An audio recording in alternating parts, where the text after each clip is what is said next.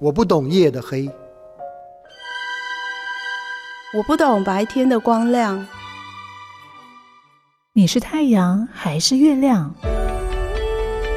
数位时代给了我们看世界更便捷的视窗，换位思考才能增进眼光。Corina 看世界，陪你开启世界观。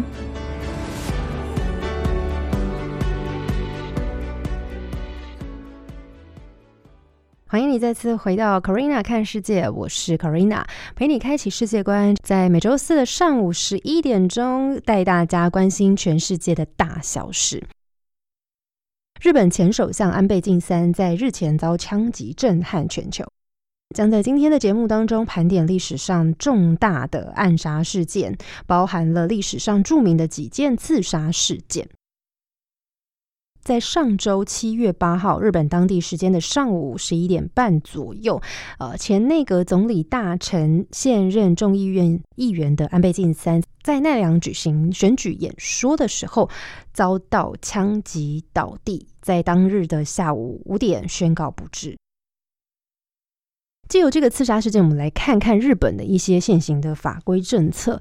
事实上，日本的枪支管控是最严格的国家之一。一九五八年，日本的法规是禁止民众持有刀剑跟枪支的。在日本，想要申请持枪执照，需要先接受心理健康和药物检查，以及犯罪记录检查，还需要上一门全日制的课程，包括枪支法律、安全等。之后需要通过书面的考试，而且在射击场上准确率要达到至少百分之九十五。每隔三年还要重新申请执照。在日本，允许销售的枪支只有散弹枪跟气步枪，持有手枪是非法的。在这样的限制之下，让日本私人枪支拥有者非常非常少，而且是逐年下降。日本也是世界上枪支犯罪率最低的国家之一。在去年二零二一年，日本共发生十起的枪击事件，只有一人因为枪击死亡。而从二零一七年来五年内，每年因枪击死亡的人数最多也只有四人。而在上周七月八号的这个事件当中呢，安倍晋三是被一名男子持有自制手枪，在他的背后大概五米左右的距离两度开枪射击。而而刚刚我们提到日本的这个枪支规范限制非常的多，那究竟这个凶嫌他的凶器从何而来呢？他的凶器是自行设计的枪械，外观很像是相机的三脚架，疑似是用三 D 列印制作的。回顾当时的事件始末，当时嫌犯开了第一枪的时候是射偏的。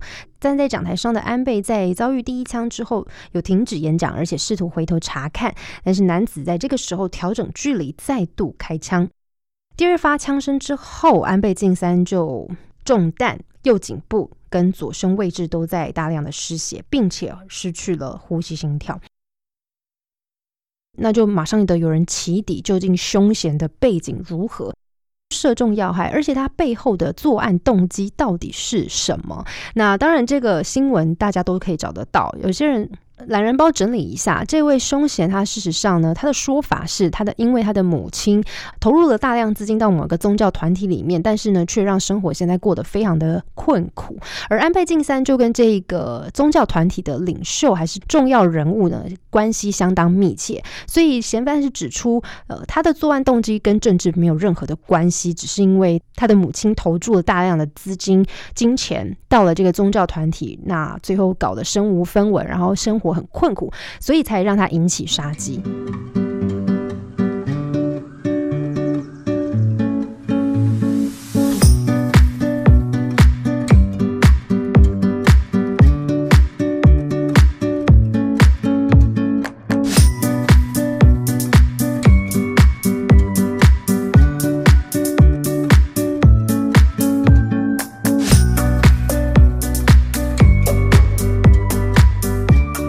过去历史上也不少政坛上的重量级人物发生过类似的刺杀事件。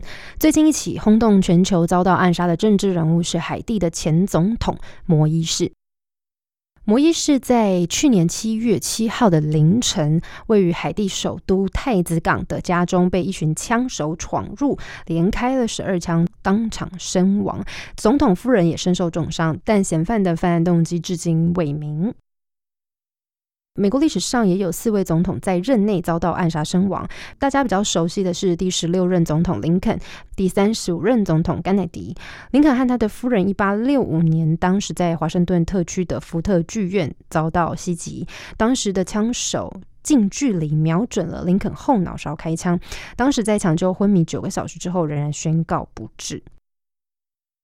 甘乃迪则是一九六三年的十一月，在访问德州达拉斯的时候，跟夫人两人乘坐敞篷礼车在市区游行的时候，突然遭到枪手奥斯华以步枪射杀，子弹击中了甘乃迪的喉部跟头部，当场伤重不治。而由于甘乃迪遇刺案有众多疑点，同时因为甘乃迪也是非常受到公众欢迎跟关注的总统，因此让他被行刺的事件不断不断的被改编成影视作品，例如《惊天大刺杀》以及《All the Way》，还有众多的纪录片，例如《JFK: The Lost Bullet》等等。透过纪录片啊，很多甘乃迪案的疑点还有新披露的资料，都经过整理之后呢。向观众展示、解答更多的疑问。而甘乃迪案当中有六大疑点，多年来在电影作品跟纪录片不断的被讨论。其中一项最被广泛讨论的疑点，就是凶手第二枪的子弹，子弹射中了甘乃迪以及当时德州州长康纳利，并在两个人身上留下七个伤口的魔术子弹。很多人就提出，这子弹是不是能转弯，否则不能击中甘乃迪的后颈之后穿出来，再击中前方的康纳利。而《变种特工：未来同盟战》这部影视作品当中呢，也曾经利用磁力王的超能力来解释这个奇特现象。另外，在 FBI 调查甘乃迪遇刺案的期间，有其中一位探员的名字和联络方法出现在凶手奥斯华的联络簿上，而 FBI 就赶快打印了另外一份联络簿。这个 FBI 在销毁证据上面就惹来很多的批评，是不是这个案情的细节还牵涉了哪些内奸呢？也产生了很多疑点。目前有关于。甘乃迪遇刺案的调查报告已经有百分之九十八公开了，公众可以在美国政府的网站上面读到全文。那剩下这个二 percent 呢，包括甘乃迪验尸的照片、X 光的档案、失落的证物，呃，还有被清干净的敞篷车，以及奥斯华这个凶手他在海军陆战队服役的档案，以及这前州长康纳利的个人物品，都可能成为破案关键。但是呢，因为制度跟种种人为问题，都没办法。让大家知情，又成为了疑点。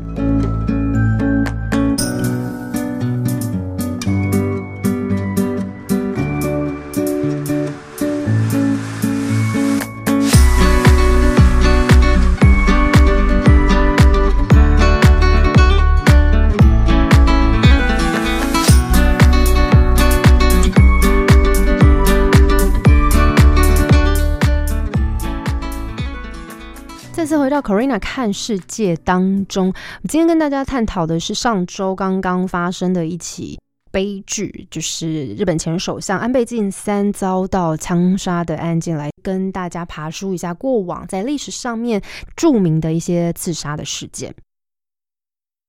暗杀事件不只是发生在美国，事实上也发生在亚洲跟非洲国家。南韩前总统，同时也是第十八届总统朴槿惠的父亲朴正熙，是南韩宪政史上执政最长的国家元首。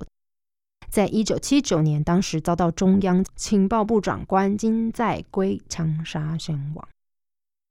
印度国父甘地毕生倡导公民不服从、非暴力抗争，但在一九四八年前往新德里的一个祈祷会途中，遭到极端分子枪杀身亡。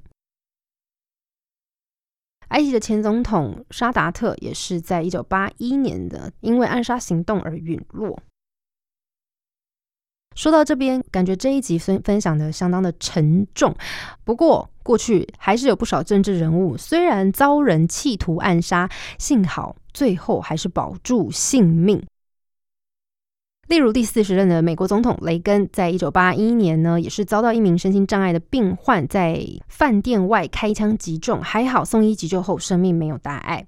另外，呃，也很著名的古巴前领导人卡斯楚遭人企图暗杀，包括哦各式各样。我看到资料显示有各式各样创意的暗杀方法，不过最后还是宣告失败。那我们在这一个段落就来分享这个暗算最后都没有成功的古巴前领导人卡斯楚的一些小故事。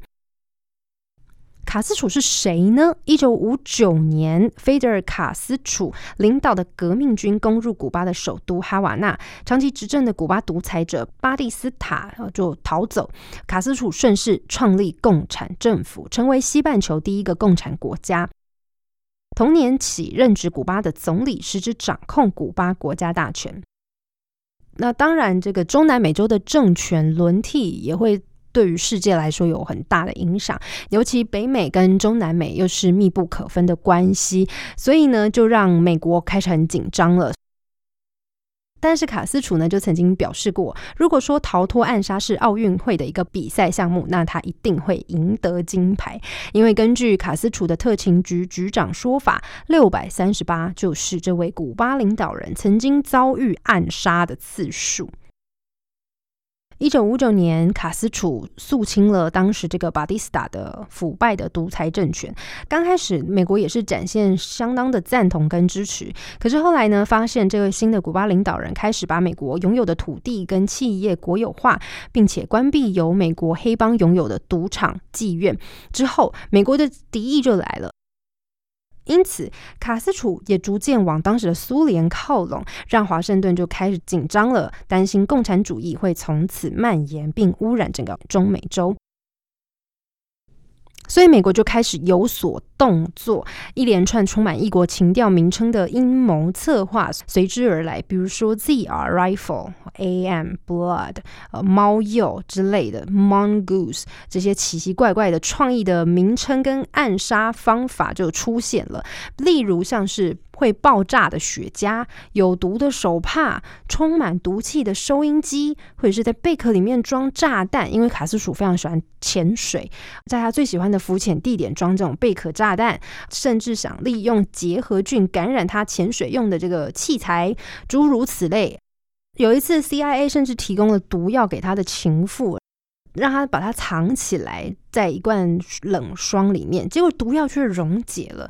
原本他想要趁着卡斯楚睡着的时候呢，硬是毒死他，但最后他不但没这么做，还满怀懊悔的跟卡斯楚坦诚了这一切。刚开始，美国政府的观点是，只有在古巴入侵的情况之下，暗杀卡斯楚才能够合情合理，否则他只可能会被另外一个更糟糕的人取代，比如说他的弟弟啊，或者是切格巴拉。但的确，他的弟弟最后接替了他的位置。那也或者是在从一九六零到一九六五年间，至少就有八起暗杀卡斯楚的阴谋。目前已知最后一次暗杀尝试是在两千年，当时卡斯楚正造访巴拿马。前中情局的探员在底下装了非常强力的炸药，因为他要到这边来演讲。不过呢，最后炸药却被安全小组发现并且拆除了。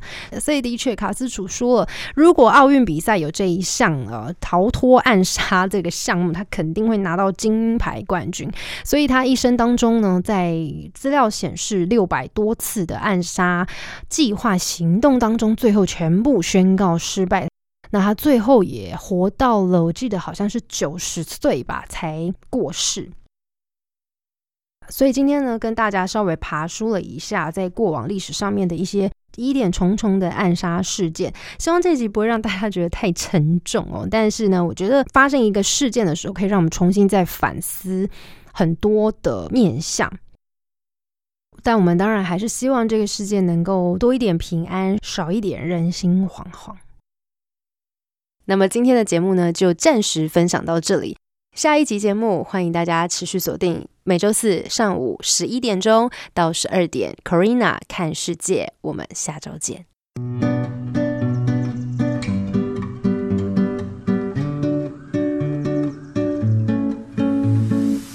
谢你的收听。如果喜欢今天的节目内容，欢迎在 Apple Podcast 评分五颗星，并且留言。那如果你是用 Spotify 等其他的 App 平台收听，也请帮我分享给你的朋友。我们下集再见，拜拜。